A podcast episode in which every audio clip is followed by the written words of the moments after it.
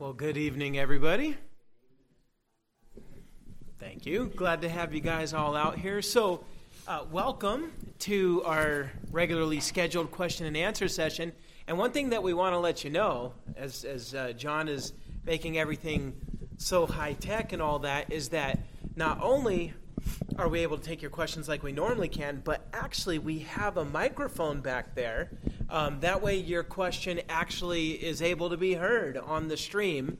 And uh, I'll just leave it at that because I don't want you to be nervous. No, truth in advertising, there's a, a camera back there as well. So, um, so it'll go back and forth between us and you, especially if it gets lively. And so we're getting up there. Our level's going up. And so, uh, thank you, John. Uh, that being said, um, Pastor Brian, would you like to open us in prayer? Sure. Heavenly Father, we thank you for this time, Lord. Uh, these Q and A's are always beneficial, Lord, and we just thank you for the questions that come out, Lord. And we know that these are things that people have in their hearts, Lord. And we just ultimately pray to your glory that the answers, Lord, um, are biblical, Lord, and that ultimately you are edified in what we do tonight, Lord. So we just thank you and we praise you in Jesus' name. Amen. Amen. So it looks like the first question is Andrew. He's chomping at the bits back there. Well, we're live. Okay. Um, I have a question. We know Apollinarianism is heresy, and that was dealt with third century. Um, but somebody asked me a question. Uh, because Christ has a human spirit, okay, does that mean that would affect his personage, personage like he wouldn't be one person? Um, and also, uh, just for the sake of uh, you know making things clear, uh, explain Apollinarianism and uh, why it was dealt with the way it was dealt with, and then I guess it's a two-part question. Got it. So, Hold on a second here. I have a little chart. I'm going to Oh. Pastor Brian's got a chart. find it. Should have it. Yes. So, your question is about Jesus having a having a spirit, right? I mean, because ultimately there's a there's a saying that pretty much what he assumed is what he what he heals, and I don't think I said that correctly. But so he had to be a full human person like you and I. He couldn't be just this what you would call a tertium quid, a, a third thing or another thing. He can't be that this hybrid. He can't be a superhero. He can't be a mutant, right? He has to be fully man as you and I are, right? But also fully God. So does he have a soul? And he does. He does. He has, he has a soul. He has a spirit. So your question was again was, does it affect him like his personage? What do you mean by that? Well, um, I, I was having a conversation with another brother on the phone, and he said he couldn't have had a spirit because uh, um, he's one person. And I, I was like, wait a minute, what? Um, So, Yeah, they're confusing the persons, right? Because basically, there is the person of Christ who's fully God and fully man, right? He is fully divine. The divine didn't consume, right? Didn't consume the human nature, right? Nor did one become lopsided, right? Otherwise, he had to be fully man and he had to be fully God. So, how that kind of happens is a mystery, but he did have a spirit, and he does have a spirit, excuse me, he does have a, spirit. And so, yeah, Apollinarianism is, is the fact that the thinking was overtaken by the divine side. That's what Apollinarianism is. Ultimately, it's a heresy. Now, because if you don't have the human nature of Jesus, right, you don't have redemption. Like you, you just don't. He had to do what he had to. He had to be Adam, the last Adam, right? If he wasn't, again, if he was just like a superhero, you don't have a human being going to the cross sinless, right? You don't have uh, a substitution that we need. So that, that answers the question. You got more? Yeah, if, if I could add, do, if I could add a little bit. So uh, the Apollinarianism specifically is the idea that that Jesus is two thirds of a human, right? Um, because the idea would be that his divinity is his spirit, right? Mm-hmm. So he's got the human body and and human soul, but not a human spirit, kind of thing. Um, and, and in reality, as Pastor Brian said, if Jesus did not assume a full humanity, which is, you know, both the material and immaterial part, then he, he can't save us. And so, just to add, everything Pastor Brian said is, is exactly what you would need to say. Um, the only thing that I wanted to add is it seems like the person, and this is easy to do, but it seems like the person is confusing the person person with nature, mm-hmm. right? And so the thing is, he's confusing those two categories, and you can't.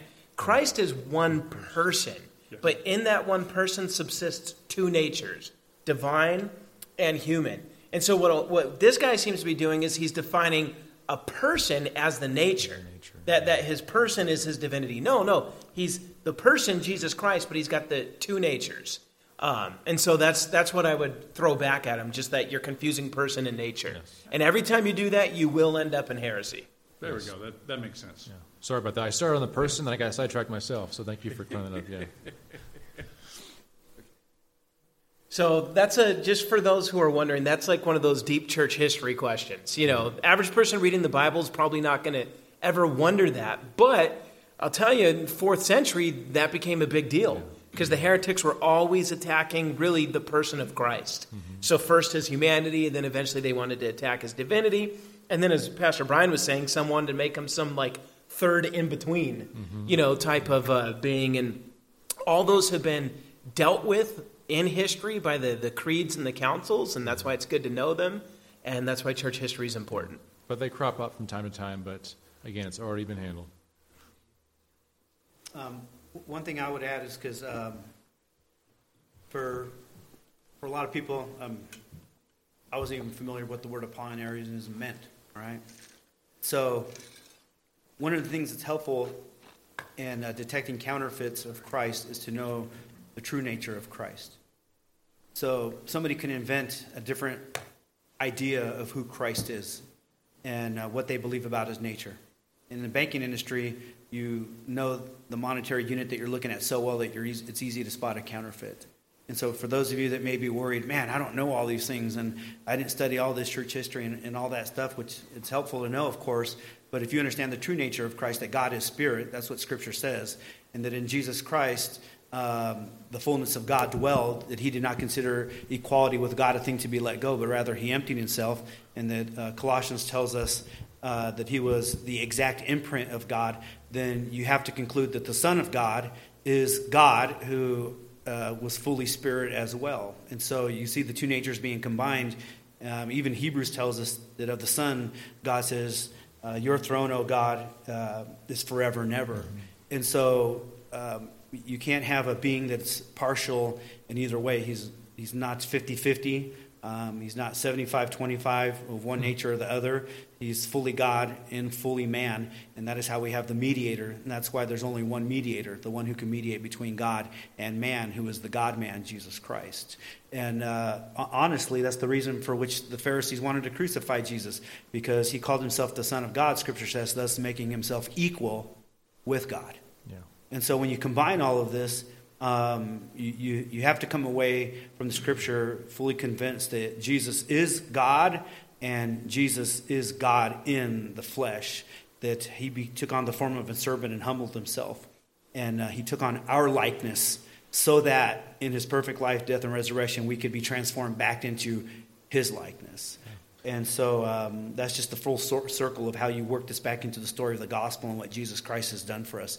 So while we while we understand these things and we want to proclaim these things, we want to make sure that when we're doing apologetical work or destroying false notions of Christ and idolatrous notions of Him, that we take it back to why it, why it matters for God's glory, why it matters for salvation, why it matters uh, for the death and resurrection of Christ, and how that ties into the gospel. Okay?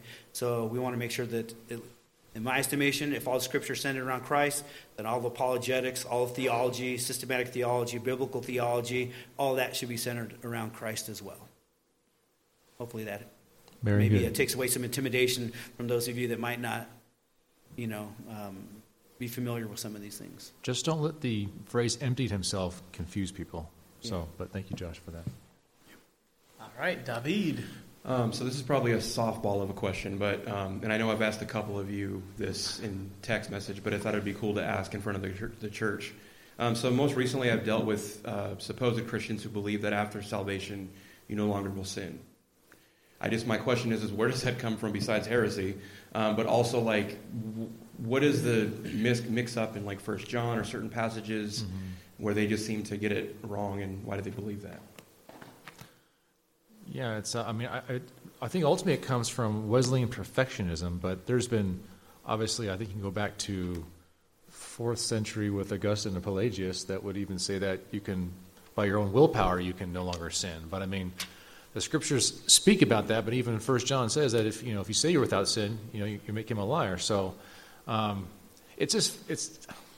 I find it humorous because it tells you it's it's a very lopsided reading of the text, right? It's really taking these emphasis and, and really making a, a, huge point out of the point that was not intended to be made that way. Um, but yeah, to, to, to, go back to your question, the, the Wesleyan kind of perfectionist movement is more of the current kind of trend. I think actually one of our brothers has an uncle that holds that view uh, here.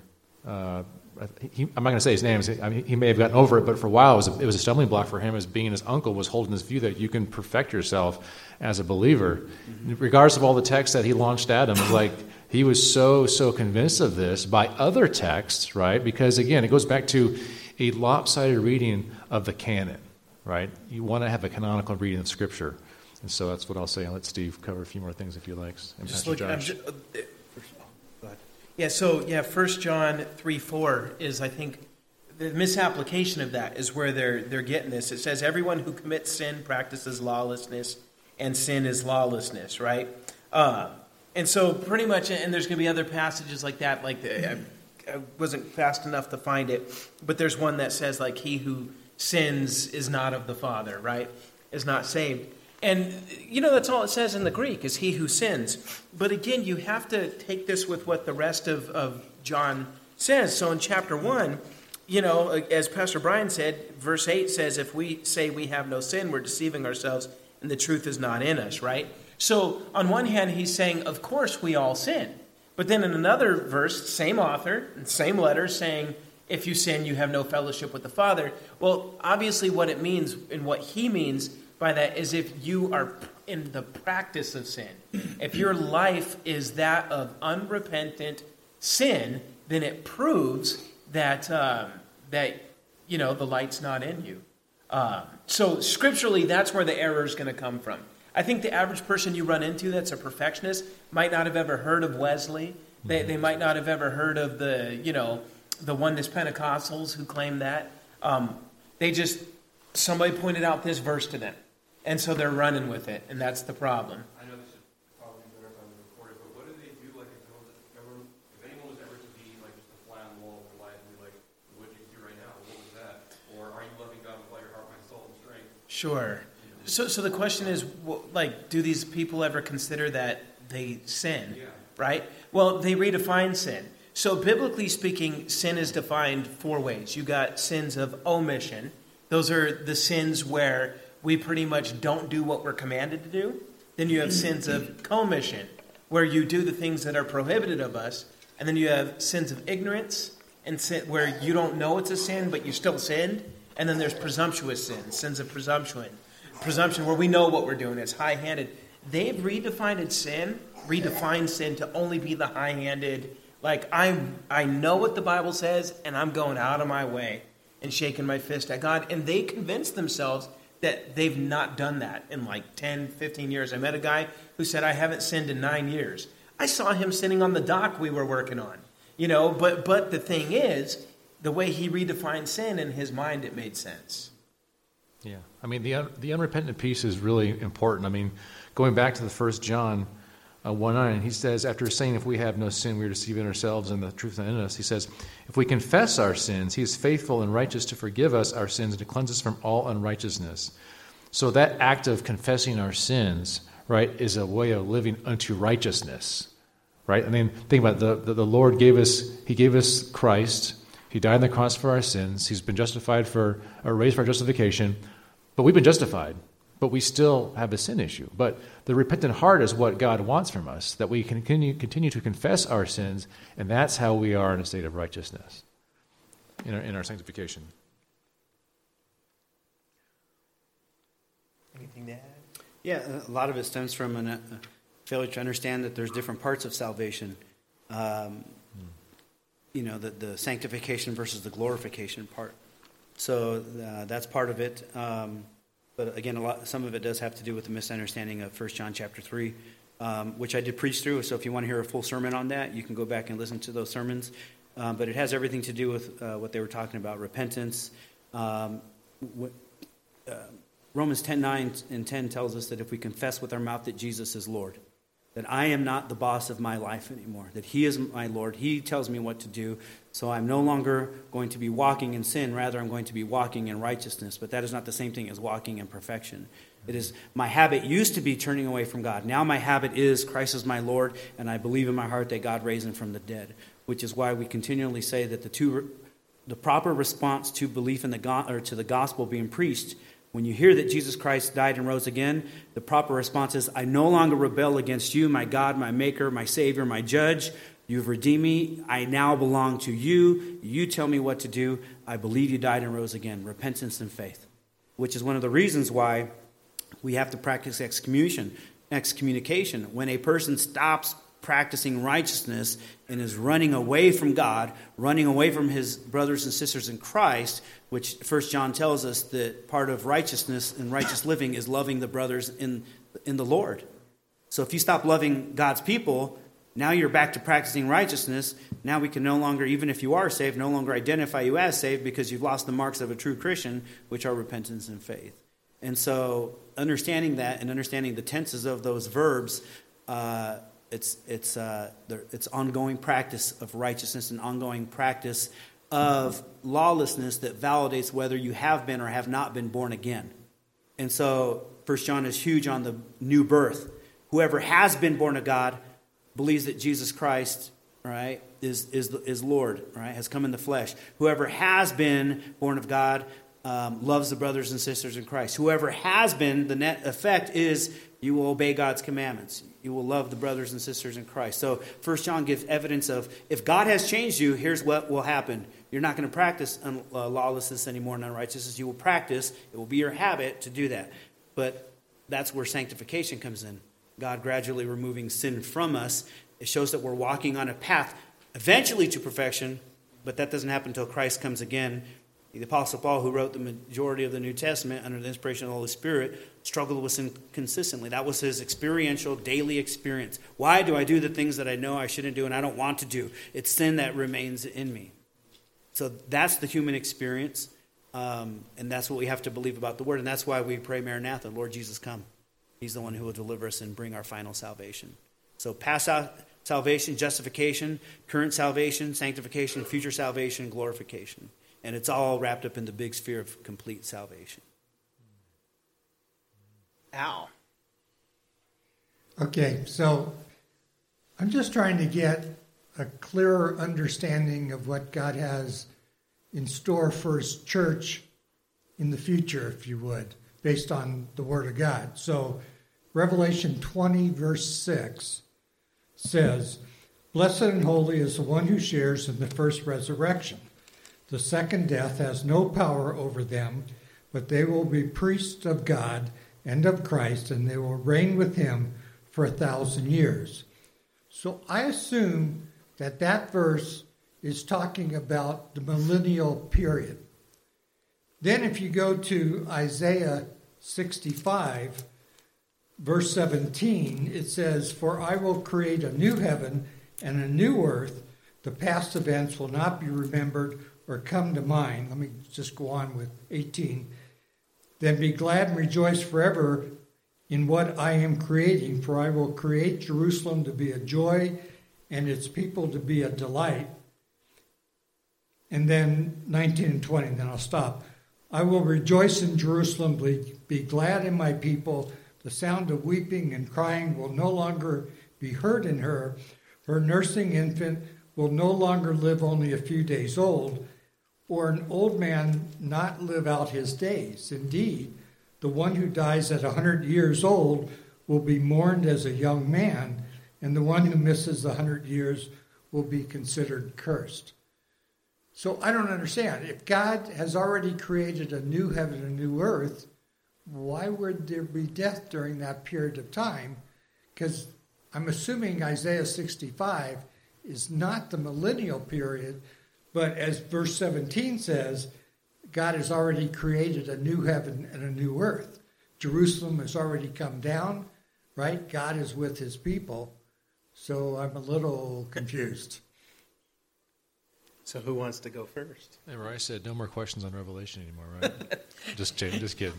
Steve, I, I, I'll just refer to Steve on this one Okay. since he preached through it. So, I mean, if, if we were to start just with Revelation 20, I mean, I- did two sermons on that passage. We, I mean, grammatically, there's no way to get around this that this is future, and at the same time, this is this is after Christ returns. I, I know some people try to, um, you know, claim that the Book of Revelation keeps going in cycles and starts over here.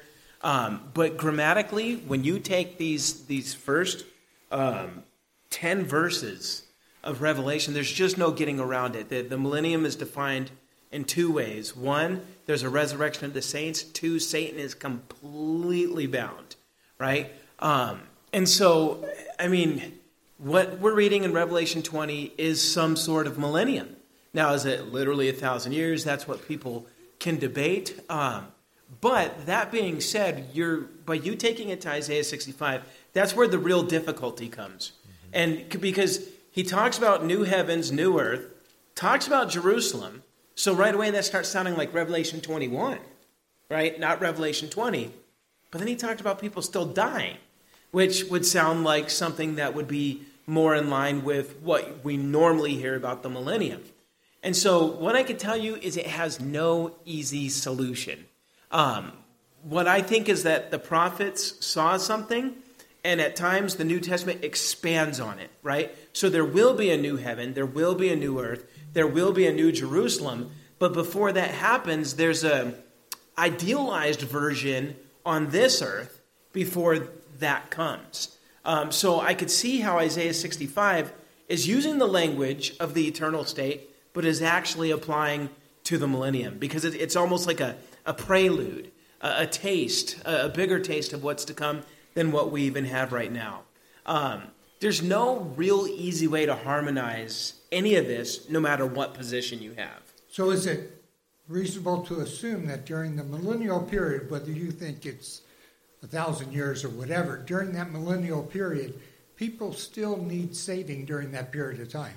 It depends. So again, if it didn't say, if it didn't say that if a person dies at hundred, you know, they'd be it'd be said that they're cursed. If it didn't say that, then you could just look at it as idyllic language that you're not going to have uh, somebody who doesn't die old and somebody who dies young because nobody's going to die. Period. Right? But then it says, but if somebody dies, that's what makes me like you know pause for a second. Um, but. Uh, but yeah, so again, there's two views of the millennium. One view is that it's just that. Not everybody gets killed in the tribulation. So some people go into the, the millennium with regular bodies, and then we who are believers, we get our resurrection bodies, and so you have both commingling the earth for the, the thousand year period. That's the most popular version of it, the dispensational version. You have another version that says actually only we're going to be there during the thousand years, and our reigning is over like the animals and nature and stuff like that. Um, and so I can see it going both ways. I mean, some people are like, it just seems way too weird that you would have glorified bodies co living in the same world with unglorified bodies. But then again, Jesus was glorified for 40 days, eating with his apostles and teaching them. So it's not completely out of the question. Um, Plus, so, we're supposed to reign with him. and we're supposed to reign with them. And it even says in chapter 2, we're reigning over the nations. So, I, in what sense? I mean, some people will be like, well, that reign is happening right now. Only if you have a very twisted, truncated version of what it means to reign. Especially when we look at 1 Corinthians 4 and Paul's making it clear we're not reigning, you know, um, and, and how we're waiting for that day. And, and, and then in 1 Corinthians 6, he says, Don't you know we're going to rule the world? We're going to judge angels and all that kind of stuff. So that's all still future. So I'm inclined to believe that, that you will have some sort of world where we're glorified and they're not, and we're reigning them, reigning over them. And so some people will die, but some won't. But I'll tell you, Al, it is very hard to wrap my mind around it and picture it. And um, so there's just some level of humility where I think we just got to say, we're not entirely sure what this is going to look like and how much of this is idyllic language that may or may not literally represent what's going to happen. Can we at least feel comfortable that a new heaven and a new earth would be very similar to the Garden of Eden before the fall of man? I think so because the way Revelation 22 describes the new earth is as a garden, but it's even better because chapter 21 describes it not only as a world garden. So 22 it's a world garden, chapter 21 it's a world city. And Right. so it's going to be even better. Okay, thank you. Yeah, if I could add something to that, and it would be more in the way of application, because I know that there's a lot of people um, that want to know the details of these, um, of the end times and what our future is going to look like, and that, that's that's good to know. But what I've found frequently is that people don't do anything with that. They're, they just want their curiosity satisfied. I'm not saying that of you. I'm just talking in general. and It's been my experience. The, the giant application is that Christ is Lord and that we are all going to bow to him at some point. And this world needs to hear of this one who is going to reign forever and ever in the new creation and is reigning now. And it is incumbent upon us to tell people that there is coming a day when you will be ruled over by Jesus. All right? Permanently in hell, in the lake of fire, if that's what you're destined to, if you don't repent of your sin and turn to him now. And so these end time pictures are meant to give us a victorious uh, picture so that we can celebrate in the King and the God man who is victorious, but it's also meant to drive us to holy living, which is to proclaim him to other people. So we don't want to miss out on what we're supposed to be doing with the theology um, as we get caught up in the details and the ins and outs of that. So that's just that's just an encouragement to you to not lose sight of what you do. Uh, scripture says uh, that right doctrine is, is, is meant to it accords with godliness. I believe that's in Titus. All right, the, the godly teaching accords with godliness, and so it, it- it's supposed to transform us to to be more like Christ. And so we don't. Um, while we study these things, we have to get back to how does this change me to be like Jesus, and um, and that's one of the things that we don't want to lose sight of. We want to let it give us hope in Christ, and we want to let it drive us to serve the Lord and to proclaim the gospel to other people. So hopefully that's just an encouragement to you. And that's a very important point to add because almost every single end time statement in the New Testament is actually tied to a command of how we're supposed to live now. Um, so if we're not seeing end times as how it could help us live in light of that now, we're missing the whole point of what eschatology Yeah. is all about. Yeah, and I've seen heated arguments where people are just mad at each other, and it, it does it did the opposite of what Scripture is intending to do, which is to to sanctify us and to make us more like Christ and get us on mission. So um, that's I would just say be wary of that and be careful of that danger. You don't know who you're talking to, who you might light up and want to get in your face about these things because there people can be very passionate about these things, which we applaud. But let it drive you to the to, to the big picture, which we all agree on, right? That Christ is Lord and will judge everyone according to their deeds. And uh, I'll thank God our deeds uh, that Christ will look at are the deeds that He's reckoned to us by faith in Him. So One praise God of, for that. one of the other things I would add to that, I absolutely agree, but it also gives us a, a goal to strive for, uh, an understanding that there's there's a future for the born again believer to live eternally with Christ and God and the Spirit of God and and That's the hope, so that we don't get discouraged in this right? world. And then, Yeah. so when we're going through things that are difficult, we keep that in mind. And, you know, like any other goal, it serves to drive us towards that end result. Thank you. Mm-hmm. Amen. Thank you. All right, so who's next? Well, I'm asking this on behalf of Dessa, and she wants to know why heaven will never end. Why heaven will never end. All right. That's the hardest question I've ever heard. You got some good questions, Hadassah. And just in case she has a follow up, yeah, she should stand there. Well, I mean, we would say uh, heaven does end, right? Because heaven's not the ultimate place we go to, right? It's, it's, a, it's a temporary place, but ultimately we are with the Lord in His presence, and that will never end because of who He is and what He's guaranteed to us. So, So the new heavens and the new earth. yes, new heavens and new earth to be with Him. So, um, He's created everything to uh, continue on. Uh, he's an eternal being. He's made us immortal, and He never determined for us to ultimately to pass out of existence. We will always exist by His power, and so He, by His great mighty strength and who He is, is going to keep it going forever and ever and ever. Yeah, kiddo, things end because of death. And death is not how it's supposed to be. Death is a punishment because of sin. And so when we enter into eternal life, there will be no sin, there will be no curse, and therefore there will be no death. Well, actually, we will just be living like we were always supposed to live, mm-hmm. forever and ever and ever. And it's a gift from God. And we'll never get bored, and it's just going to be awesome. Mm-hmm. Any follow uppers? You, you good?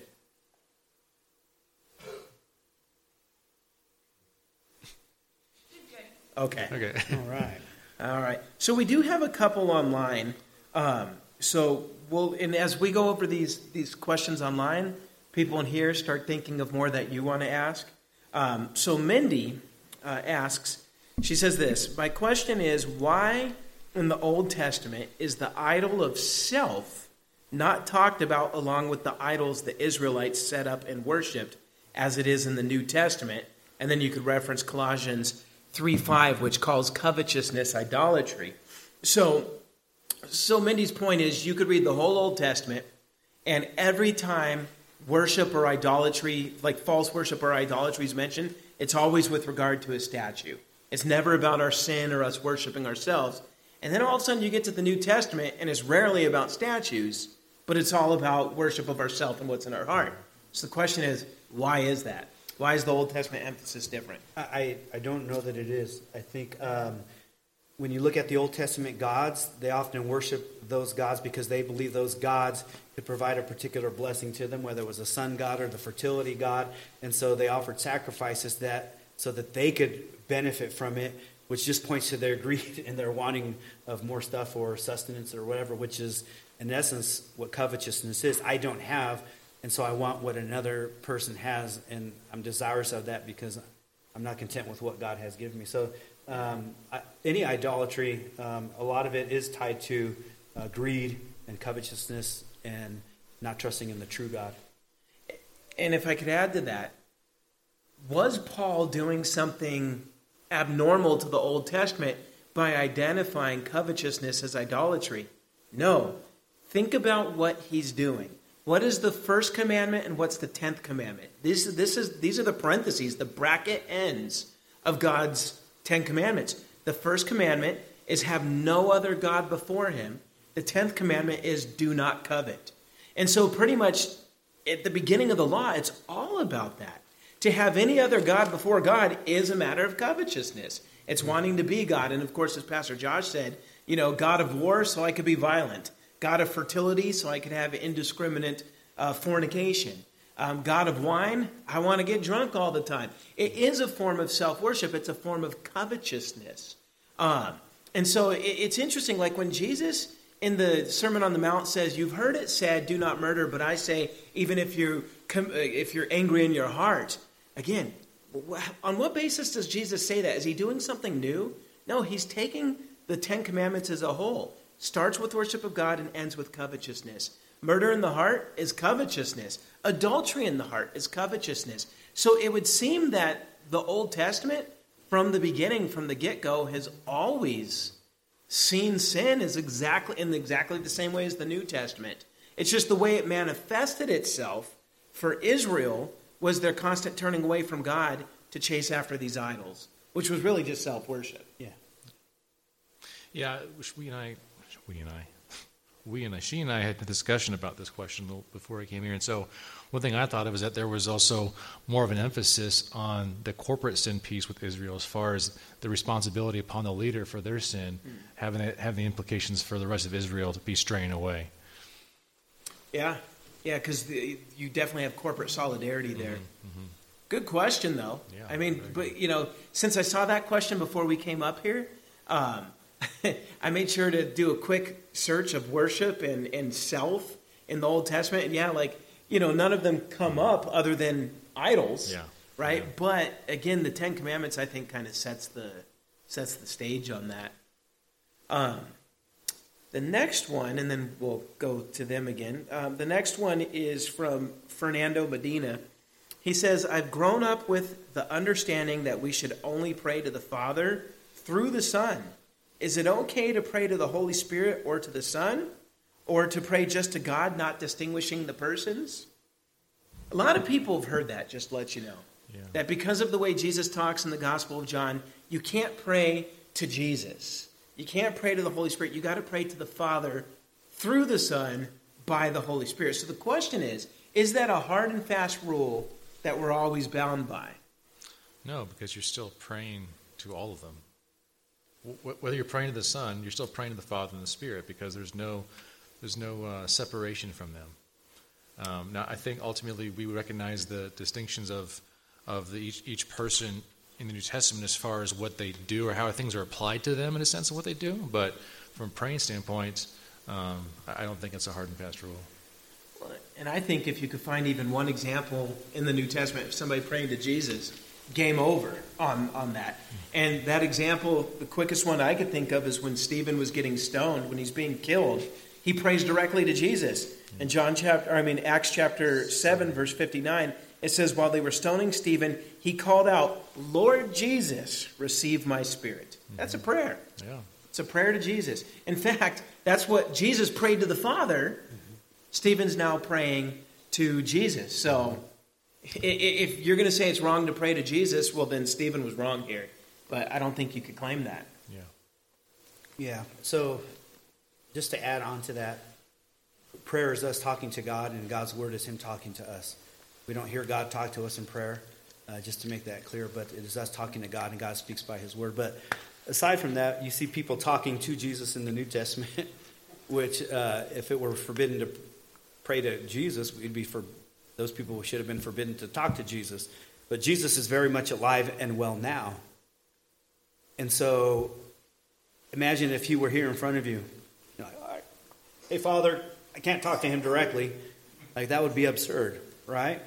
So, if you understand prayer is talking to, um, to our God, then uh, I, I, don't, I don't see why it would be wrong um, to pray to Jesus. Um, again, Hebrews calls him God. So, um, our understanding of God while there are three persons in God, our God is one. And so uh, when we address God, uh, when we see people addressing God in the Old Testament, they were, address- they were addressing the entire Trinity. They weren't addressing just one of the persons of God.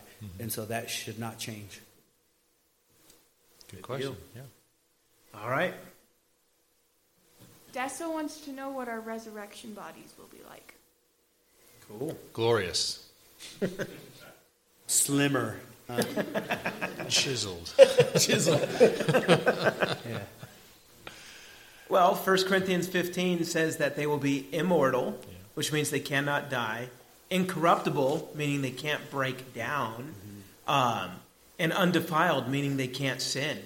So it'll be a body that can do no wrong, that doesn't get hurt, and that uh, can never die. And then, you know, it, it also says that our resurrection body is going to be like Jesus' resurrection body. He's the first fruits, we're the harvest. And so you could look at things that he did after he was resurrected. He could be talking to somebody and then poof, vanish and appear 100 miles, you know, further away in Galilee. Um, he could ascend up into the clouds, which means he could fly. And yet he wasn't a ghost, even though he could walk through a wall, because then they could touch him and he could eat. And so our resurrection bodies are going to be really cool, is all I got to say. Yeah. And scripture talks about us being clothed in white robes. Not that we're going to walk around in bathrobes. Um, I don't think that's what it means, it. but I think it means we'll be, we will be clothed in perfection. And I, I, um, I believe with all my heart that uh, when we are transformed, I think we will shine with the glory of Jesus, the perfection. So we may not, we may be almost like the pre Adam and Eve, where the brightness shines so much that we have no need for clothes because God's radiance is just shining in perfection out of us, and we're we're uh, we're showing that, and uh, that that's really what it means to glorify, uh, partly to glorify God and display His image, His likeness. Uh, when God made us in His likeness, I think that's part of what it included, just a brilliance, and Jesus gives a glimpse of that at the Mount of Transfiguration when His when His deity just shone through His skin and just lit Him up, you know. So, Awesome. But we'll recognize each other. Maybe we'll have to wear sunglasses. I don't know. Dessa wants to know if we'll have super strength in our resurrection bodies. The Bible doesn't say, but I would think so. And here's why I say that, right? And I know this is is a leap, but the Holy Spirit is said to be a down payment in us, just a small little piece of the amount of the Holy Spirit we're going to have when we have our resurrection bodies. So, if you think of the things that the apostles were able to do by the power of the Holy Spirit, that's just a down payment. That's a small little first fruits of what it's going to be later. And by whose power was Samson able to do the super strong things? It was when he was filled with the Spirit. I would assume that too is just a first fruit, a small little fraction. So I would assume that based on that, when we all get the fullness that we're supposed to have of the Holy Spirit, mm. it's going to make all that look like nothing. And then on top of that, we know that angels are really powerful, right? And really strong. And yet we're going to be judging angels, which implies that we're only lower than the angels right now. He's made us a little lower than the angels because of sin and so forth. But when we're glorified and we're like Christ, we're going to be above the angels, which I would assume means we're going to be more glorious and stronger than they are as well. So, yeah, I think super strength's implied. Yeah, and the I, Avengers got nothing on it. I, well, I'll, I'll, modify that just a little bit. Not, I'm not disagreeing with him. It will appear to be super compared to what we are now. It will actually, I think, be a return to what we're supposed to be if that makes sense. What normal humanity? What normal, like right now, we are sub, I mean, we're fully human, but we're sub par, what we're supposed to be. We're supposed to be perfect without sin. Uh, sin, the condition of sin causes our brain power to fade, causes our physical strength uh, to, to go away. So we will get back to where God intended, which is super compared to this, but really that's supposed to be the norm. So what we experience now is subpar for the game, if you will allow me to use that term. And so it'll be a, uh, a return, maybe even greater than before creation. I don't know, but uh, it, it, we will be as fully human as God intended us to be. I mean, I'm sure Noah's. Whoa, sorry. I'm sure Noah's pretty strong, building an ark by himself. Yeah, yeah, with just his boys. Just yeah. his boys, yeah. yeah. Even Ham. I mean, imagine how tired we get after 80, 90 years of living. Those guys in the Old Testament, they lived to be, was the oldest guy, 969 years old, Methuselah. Methuselah. Yeah. Like, imagine how youthful you would be at 2 to 300, 400, 500, and, oh, I'm over the hill, I'm 500. right? Yeah, they didn't um, throw their backs out with sneezing until they at least hit Yeah, can you imagine looking at me and I'm like, I'm 450, like Dracula, right? The guy never ages, right? But that, that imagine being five, six, 900, 900,000 years old and we're still as fully strong as we were before. Yeah. That, that, that's incredible to think about that God will do that for us. And it's incredible to think what sin has done to us. Sin has ruined that. God made us to display his glory. He's an eternal God. He made us to live forever. He's put eternity in the hearts of men, scripture says. And so I, we can't wait for that eternal state when this is what it was supposed to be like. Darn you, devil. Go to where you're supposed to go. You know, so we look forward to that when we reign with Jesus.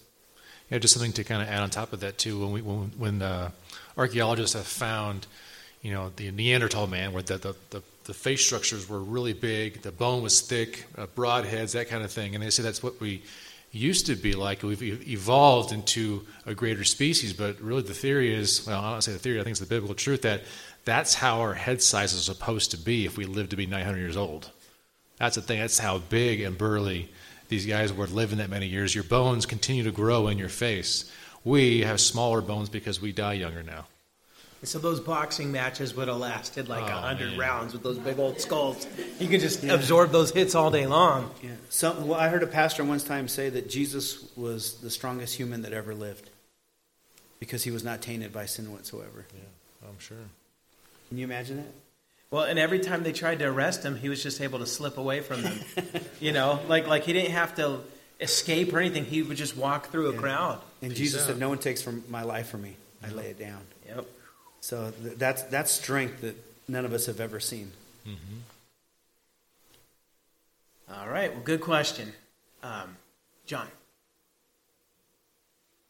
All right. This is gonna be the toughest one you've heard all night. Yes. Uh, who is your favorite Christian author? and your favorite Christian book by that author. Hmm. I think you've read more than all of us. I would say, um, yeah. Yeah. Right now, um, right now, there's a guy. He, he, he unfortunately died uh, tragic for us, great for him. But he died uh, about six years ago. His name is John Webster, and he's written some stuff that it was really just. Um, it's one of those things, at least for, for myself personally, that it's intellectually just astute, but it's it brings your heart with it, right? It's not like this very dry theology, which you can kind of read sometimes, but he had this ability of taking these both together and just exalting them both together. So basically, the stuff you're reading is so rich, but it's ultimately resulting in praise and adoration of Christ. So his name is John Webster. Uh, it's called God Without Measure. He wrote two volumes called God Without Measure, or the, the, the, key, the key works I'm talking about, he did. That's hard. Because um, there's some authors that write so incredibly well.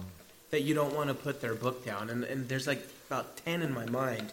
But then the author that has impacted me the most, I would think, recently isn't one of those. Like his writing's hard to follow. I had to spend like an hour to read seven pages, which drove me nuts. But the book leveled me up, and so I'm going to go with that one. Michael Horton's uh, Lord and Servant mm. was just an amazing book about Christ. It's pretty much Christology, um, which you know can help you answer questions like like Andrew's. Um, but it was just so much more than that, and the way it tied all the Scripture together. Um, yeah, I mean, it's just. Still have to read that one. It, it was compelling, and then I know this is going to make some people like freak out, but some of the stuff N.T. Wright mm-hmm. writes is absolutely compelling. Like just how it's presented as this story, and you read it, and you're just blown away. Yeah. Um, I wouldn't say he's my top though. He's got some weird stuff. Um, but so he's right on some things. He is right on some things. Yeah. So I don't know. I'll go with Horton right now. Lord and servant. Hmm. Um, I know we talked about this before. My my favorite author of all time in, is uh, John Piper. Mm. Um, I've read the majority of his works, and uh, while I've read books on you know a lot of the modern day Reformed uh, pastors, you know John a lot of Johns, uh, John MacArthur, uh, Alistair Begg. I've read Albert Mohler's books, read Puritans, um, and all that stuff, and they've they've all been helpful in their own way. Um, but there's there's no one that has taught me more about preaching the supremacy of Christ in, in all my sermons. There's some other books that were helpful by another author, but um, just the delight that he has in sharing Christ, mm. um, delighting in God, and because um, that's what we were created for. It's to reflect God's glory, but also to delight in God's glory, from which our glory is derived. And so, um, just every that theme just runs through his books over and over. He just waves that banner high, and it's contagious. And you're like, I, I want more of Jesus. I, I want to be happier in Him. I want to hate my sin more. I want to preach Christ more. I want to evangelize more. I want to pastor more for the glory of Christ and other people delighting in Him. And so, the way that He, all His different topics and books, whether it's on pastoring or preaching or evangelism or not wasting your life or not wasting uh, the, whatever it is that He preaches about, yeah. Uh, it all focuses yeah. on delighting in Christ from different angles. And uh, there's a lot of uh, Puritans that there was just something that they were known for, and this is what John Piper is known for. It's, it's radically transformed the way that I preach, the way that um, I disciple, the way that I lead worship. It's, it's changed everything. And so uh, there's not necessarily one particular book. Um, he wrote a great book on justification. He, um, he wrote a great book on uh, being born again. Uh, Brothers, we're not professionals. Seeing and savoring Jesus Christ, the supremacy of Christ in sex, the supremacy of Christ in preaching. Don't waste your life. Future grace, like the list just goes on and on. Desiring uh, God. Yeah, desiring God, one of his big ones, yep. um, and that's what his ministry is named after. And so, um, I would I would say if you can get your hands on it, it it's it's not complicated reading, no. but it, it it's transformative in the way that he presents Christ um, in all things, and it, it just warms your heart to Jesus. Yeah, it was it was Piper's works that really oriented my heart to, to be a pastor. Like it was like he was putting the through the Lord the, the finishing touches on getting my heart to wanting to be okay, Lord, this is what I want to do. Yeah. So yeah, definitely very very awesome. Yeah. If you grab any book, it, it, doesn't matter what you grab by him. his book on justification is probably one of the more harder ones to read, but if you just grab any of his books, um, they're they're a delight, and you'll you'll hunger for more uh, of that. And I'll just add to that, his most recent book is what they call his magnum opus, his life's work. It's called Providence. It's a thousand pages, but it's a short thousand pages. Um, it reads so fast, Yeah. and it really contains all of his thinking about all this stuff. And it was just a really, really worth worthy read. Yeah. Um, and it's not even that expensive. So if you want to like dive into Piper and get the same encouragement that you're hearing, I would just say start with Providence, and you're going to have like 80% of what Piper is all about there. Yeah, the actual PDF version of the book is free at desiringgod.org. Yeah, a lot of his books are free in PDF format online. Yeah. That would have been helpful before I bought them, but Well, I mean, they're PDF I just format. I just got two of them in today. So yeah, they're, they're, I mean, they're PDF format, you know, like. you I prefer carry- books. Yes, Yeah. gotta have No, no, thank you. I got more to add to the list. So So I, I had to give a preliminary book review on Providence, and then somebody brought up when I was giving it in my class, like, you know, you could have got this for free on PDF. I'm like, yeah, but if I have this in my jacket and somebody shoots me, I'm good. Yeah. So there's a benefit to having a big, thick book. so Fernando, Uh, this is for uh, for Steve. We, uh, you and I have always talked about that science proves the existence of God. I mean, science has its place. Every time the scientists will come out with their theories about bang, big bangs and all that sort of stuff, all they're doing is hitting themselves up the head and proving the existence of God. Every time they're trying to prove God doesn't exist, they always prove the existence of God. So that's what that does. So would it be safe when, because you were talking about, sort of goes in with this one here, we're talking about how God, obviously, since He is science, He is matter, He is everything, He is everything we are, is because He is, holds us together just with His thought. So when He goes in and out, like you said, he, all of a sudden He appeared 100 miles away, all that sort of stuff there. So the scientists, you, you hear about all these uh, theories that they're weird string theories and, and other dimensions and all that. So they're basically, when they're doing this with math and all that, and they, they're saying that they could try to prove this, they're basically, I, I, it would be safe for me to say, yeah, you're just proving the existence of God because this is what he's done when he goes this place. There are, if you want to call it other dimensions, it's places that we don't see Yeah. because it's where God dwells that we don't see. So they're proving that. Would I be safe to say that? kind of. So so you, so you got to understand, like any definitive scientific discovery is only going to point towards God. Um, the things that point away from God are theories, interpretations, and, and stuff like that. And usually, what they do with those is it's it's called like the God of the gaps fallacy. So, for example, it's clear that the universe has not been here forever. That's what atheists said 100 years ago. Oh, matter's always existed. The universe has always been here. But then they realized with Doppler shifts that's impossible because the universe is expanding, and so there would have been a point where, like a point zero. And then with cosmic background radiation and all that stuff, they realized wait a second, there was a time when none of this was here, and then boom, it was here. So they're like, well, what do we do with that? Because for time there has to be motion and matter, and there was a time where that was not, and now it's here, and what could cause that? But they don't want to say God. And so what do they do? They're like, well, the multiverse, and then Spider-Man gets in on They just push the co- they just push the cause back another level. Yeah, and, and so what they do is they surmise, well, okay, this universe exists, but if there's like an infinite amount of possible universes that also exist, one of them's bound to exist just like this one, that's going to have the circumstances of this one, that's going to create the life of this one. And you think about that, they might shroud that in like philosophical and scientific vocabulary, but that is really stupid when you think about it. And, and you still have the same problem. Well, where did those come from? Well, they just were. Well, something had to get it started because you can't have an infinite regression. You know, and so everything we see shows that things had to have a beginning. Um, Anything that began to exist had to have a beginner. Exactly. So, and, and this goes back to stuff that Thomas Aquinas in the 1200s was talking about. You have things that are contingent, and if there's anything that's contingent, then there needs to be at least one thing that's necessary. Something that's necessary is uncaused, unsustained, right? Just is, and that's God. And people want to say, well, how do we know the universe isn't what's necessary? That the universe is unsustained and uncaused because it moves, and because it moves, it is it, it, it's dependent, right? It's a contingent thing, and so therefore there has to be a necessary being.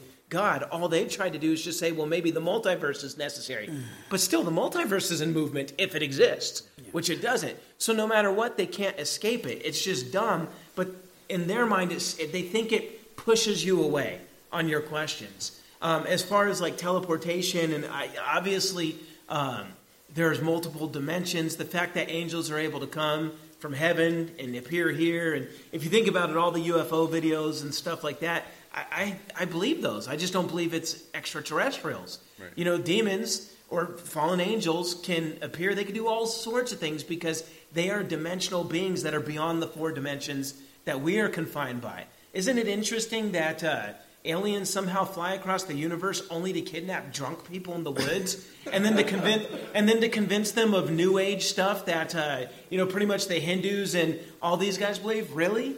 And yet, when you talk to scientists, how the aliens going to get here? You know, if they're going even 90% the speed of light and they run into a single gram of hydrogen in space, it's going to be a 60 megaton nuclear explosion. How are they going to get here? Mm-hmm. Right? Oh, well, space folding. Okay, how are they going to do that? Antimatter and matter engines. Okay, great, Captain Kirk. Good for you. But the point is, you still end up with the same problems. These supposed aliens come and they start teaching the same spiritual nonsense. Like they're really coming over here to teach people paganism. They're going to spend that much fuel. And then, you know, and, and it, it, I'm just telling you, yeah. it's absurd on its face. Mm. So the fact that some of our pilots will be flying around and say, we see an object, we can't track it, that shows you the, the type of teleporting in and out and, and all the type of movements you could do if you're a dimensional being beyond our dimensions. I've once, uh, I, I found this very fascinating. See, we live in a 3D world, but imagine if, if like this piece of paper is its own wor- world and it's two dimensional, but I'm three dimensional. I could stick my finger through this paper and bring it out at will. But to the little two dimensional flat beings that live in here, my finger's not going to look like my finger. It's going to look like a disc. And they're not going to, I'm going to be able to do things and move in ways that their little rules of physics in this two dimensional world can't possibly fathom. It's the same type of thing when we're dealing with, with angelic beings that are beyond our dimensional mm-hmm. capabilities. And so, again, not hard, um, but hopefully that answered your question. No, it does. It's, just, it was, I just, um, just want to make sure I was saying the thing so I don't sound like I'm like space cadet yeah. when I wanted to do that. But yeah, they, it proves the existence of God, science. Yeah. What a lot of people don't realize is that Christianity is what gave rise to the sciences. Yep. Scripture tells us that the heavens declare the handiwork of God. And Scripture tells us to have dominion over creation. So we rule this world under the rule of God that declares His glory. So as we study creation, which God told us to do, have dominion over it, we are doing I'm studying creation because this declares the glory of God. So really, studying math, studying uh, the way water flows, the way the atmosphere is, and the universe, that's also that I can know my God better. Right. That, that's the point of studying the sciences, which is what we should be teaching our children. When you go to school to study this, you are, you are learning how awesome your God is. Right. So that they will not get bored with the subjects and they will be amazed at the God that they're learning about, even if their teachers aren't aware that they're teaching them that. Okay? So that's the way that we need to raise our kids. Very important to understand, parents, okay? That that's why they're going to school to learn mm-hmm. about God, okay? Whether the teachers know or not. But Christianity gave rise to the sciences, right? Logic. Logic itself says you can't self create. You can't exist and then make yourself if you don't exist already to make your it's just it's a nonsensical statement. So you have to have an uncreated being create everything. The, the, the writers of scripture were smarter than the scientists and the brainiacs of today and the theologians of old. They believe that God created everything ex nihilo. Out of nothing, God brought everything, meaning no pre existing material. It's not like he took a lump of clay and then that was already there and made everything. He called it into existence by his very word. And scientists will even now say, wow, every, every, there was nothing before, and all of a sudden there was something. And some have even said there was even no uh, uh, singularity point that, from which the Big Bang came, that there was nothing. But somehow everything is. And so they try to rationalize how did nothing become so unstable that it made something? Mm-hmm. And, and they fail to realize that there is someone who generated that. Without saying it, they're realizing that something generated everything out of nothing. The first And so now, yeah, so now scientists, some of them are even starting to say that there was no singular point, there was nothing. And then somehow that got created. So it's just willful sinfulness is what it is. It's the unrighteousness in their heart that causes them to suppress the truth that's revealed in creations. Romans 1 tells us that. It's wickedness that they refuse to look at the evidence before them that declares the glory of God to them, and they don't want to know God. That's, that's really all it is. So it's not that they're stupid, it's not that they don't have enough information, it's willful sin. And so it's, it's and it is it's a heart problem. And so it's important that we even call people out on it at times lovingly and helpful. Listen, there is a God. It's it's your own sinfulness that doesn't want to admit it. What are you afraid of if you believe that there is a God that made you and you're accountable to him? And and go just assume that they know that there's a God and that they just don't want to admit it when you're talking to people. So um, anyway, hopefully that helps. But uh, the, the next time you go to the sciences or you're looking through a telescope, let it make you in wonder of who God is. And you're in the mountains and you see the trees. You're out in the desert and you you see the sand in an ant hill. Ugh, they're biting me. Look what God made. These creatures are biting me, right? Wherever you're at in creation, the ocean, okay? You're staring into your wife's eyes. My God has made some beautiful things, mm-hmm. right? I'll steal that one. No, thanks. And, and, and if I could just add one quick thing. Yeah. In my Genesis series, I dealt with all the possible objections they bring up. What about starlight? What about the fossil record? What all that's there. So just throwing it out there. You could listen to it all on SermonAudio for free. Every single one that they bring up um, that that I'm aware of was was answered and answered biblically and scientifically. And, and, and I go over the presuppositions and and it's pretty much like specifically how like what are the facts and what is interpretation and uh, and what drives their interpretation. So it's all like there's answers to all this stuff. Some of the most brilliant scientists in the world right now are young Earth creationists with their PhDs from top level universities um, in, in the high sciences and the hard sciences. And so, I mean, the guy who made an MRI or who made the MRI machine, Christian. You know, um, some of the best uh, guys who've discovered things in genetics, Christian. And as Pastor Josh said, the people who all got the scientific revolution started in the first place 400 years ago, Christians. Yeah, and here's the thing: to today's modern thinkers, they they try to dictate how the conversation is going to go by setting up the rules. I saw Neil deGrasse Tyson talking about how, look, when the further degree you get, the less you uh, believe in God. So the smart people don't, and these are the ones, you know. And, and he considers nothing that the small percentage of Christian uh, people with degrees, he, he won't even consider what they have to say because they're in the minority. So in his mind, he's already limited the conversation. Who's allowed to participate in it? That's just that's not the way that you, you do intellectual uh, conversations and, and have uh, you know Good debate. yeah good debate on these kind of things.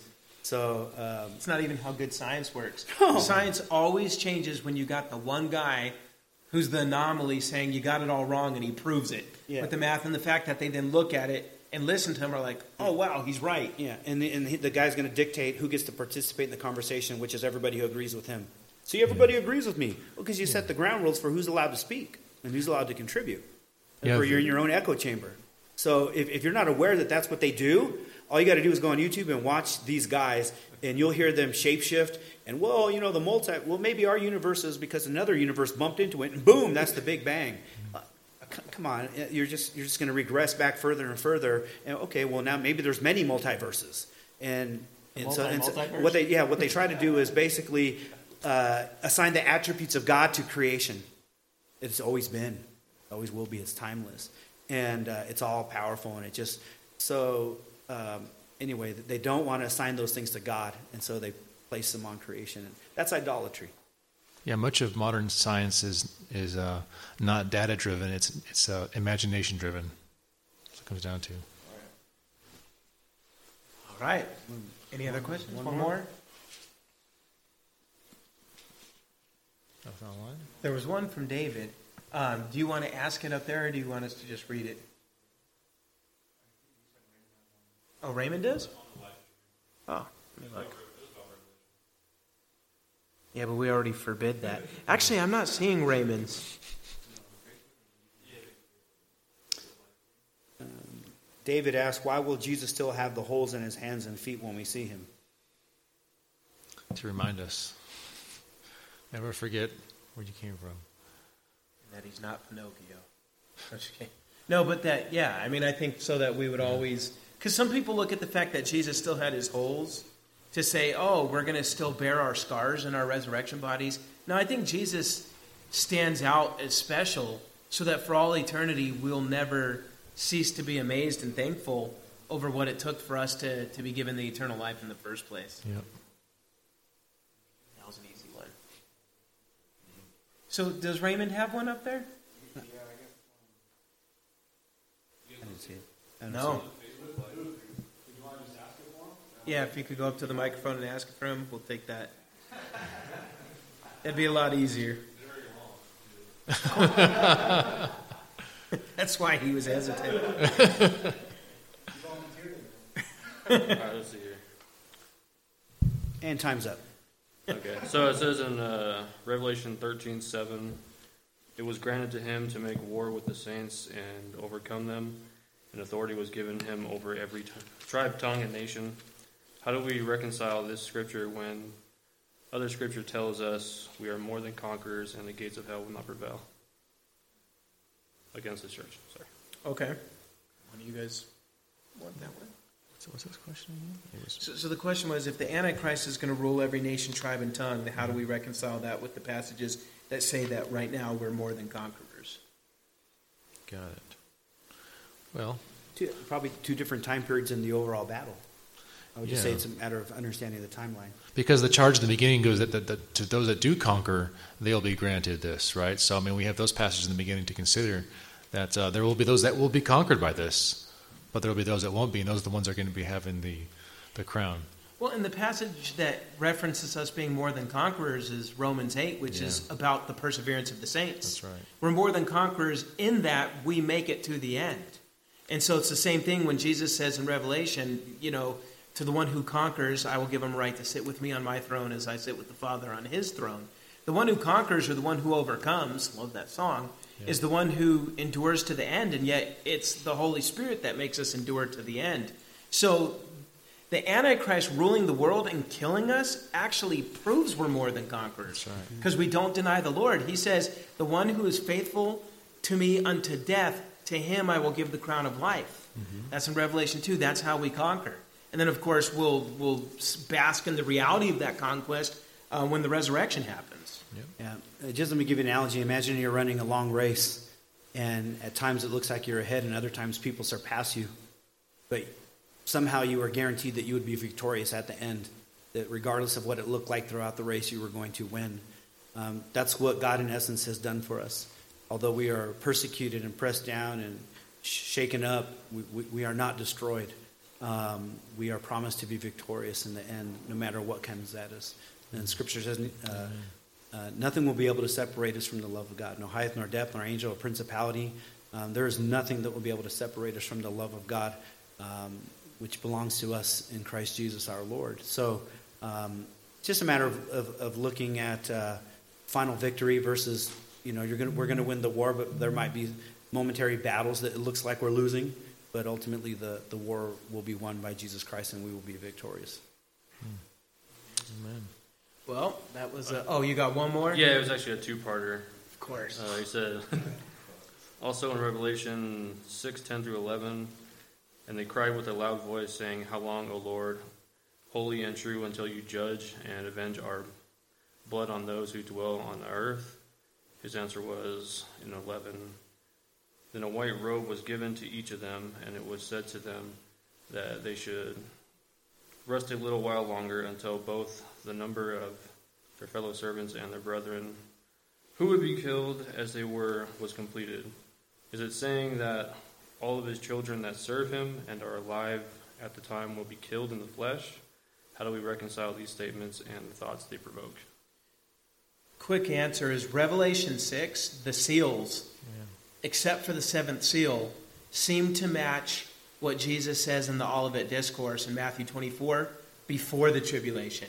So the seals aren't in the tribulation, they reflect what's happening throughout the whole church age.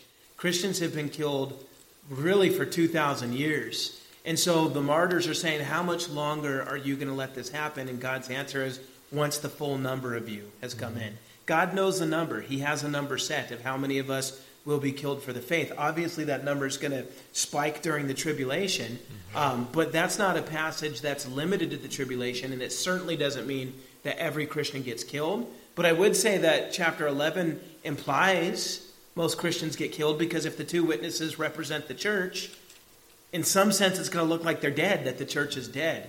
So I would I would assume that the persecution is going to get so bad at the end that it'll look that way, but it doesn't mean that every Christian's going to die.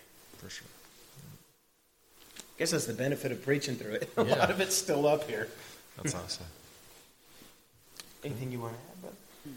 Would you like to close us in prayer? Yeah. Heavenly Father, we thank you for the things that we were able to talk about tonight and just look at in Scripture. I pray that, Lord, as we hear these things, that we incorporate them into our living, that we incorporate them into our worship, that we incorporate them into our evangelism, so that we can give reasonable answers to those who you are drawing to you. Father, I pray that um, that Christ was front and center today, that your Spirit would just work in us uh, by the scriptures that were talked about and by the questions that were answered. We thank you for everyone participating. It's just a pleasure to be able to get together with um, your family, Lord, our brothers and sisters, uh, to be able to discuss Scripture. Um, Lord, rather than just let things lingering in our minds for a long time without having uh, good answers, or at least provoking us to go even further. Lord, maybe some of the answers we gave weren't uh, fully satisfying, but Lord, maybe it'll just drive us to go to your word more and, and seek uh, better answers. And we pray that that would be the case. Lord, if anyone was watching today that has never heard of Christ and they just happen to accidentally pop in a line or somebody recommended it, God, uh, the stream, Lord, we pray that, that they would know of Christ and that somehow, Lord, you would use what was talked about today to draw them to you and bring them to faith and repentance, Lord, because you, as Scripture teaches, you will, you will reign forever and ever. And uh, of your kingdom there will be no end. As Handel wrote a beautiful song about it, he reigns forever and ever. And so, uh, Lord, we give you glory. This is all for your glory. And uh, when we just go away in peace tonight, Lord, in your peace, knowing that we are at peace with you, may that give us subjective peace where we can just rest tonight and sleep well and wake up refreshed to serve you tomorrow. Lord, we look forward to being together in your house on Sunday, uh, in this building, Lord. Um, I should say, Lord, with your people worshiping and singing our hearts out and hearing the word and continuing this transformation, the sanctification that we talked about tonight, Lord, um, until you come again, Jesus, when you come again to transform us completely to be like you. We thank you, Holy Spirit, that you dwell in us now, causing us to hate our sin, interpreting or illuminating Scripture for us, and helping us to understand what you have composed through authors uh, of the Scripture. And so, our triune God, we love you.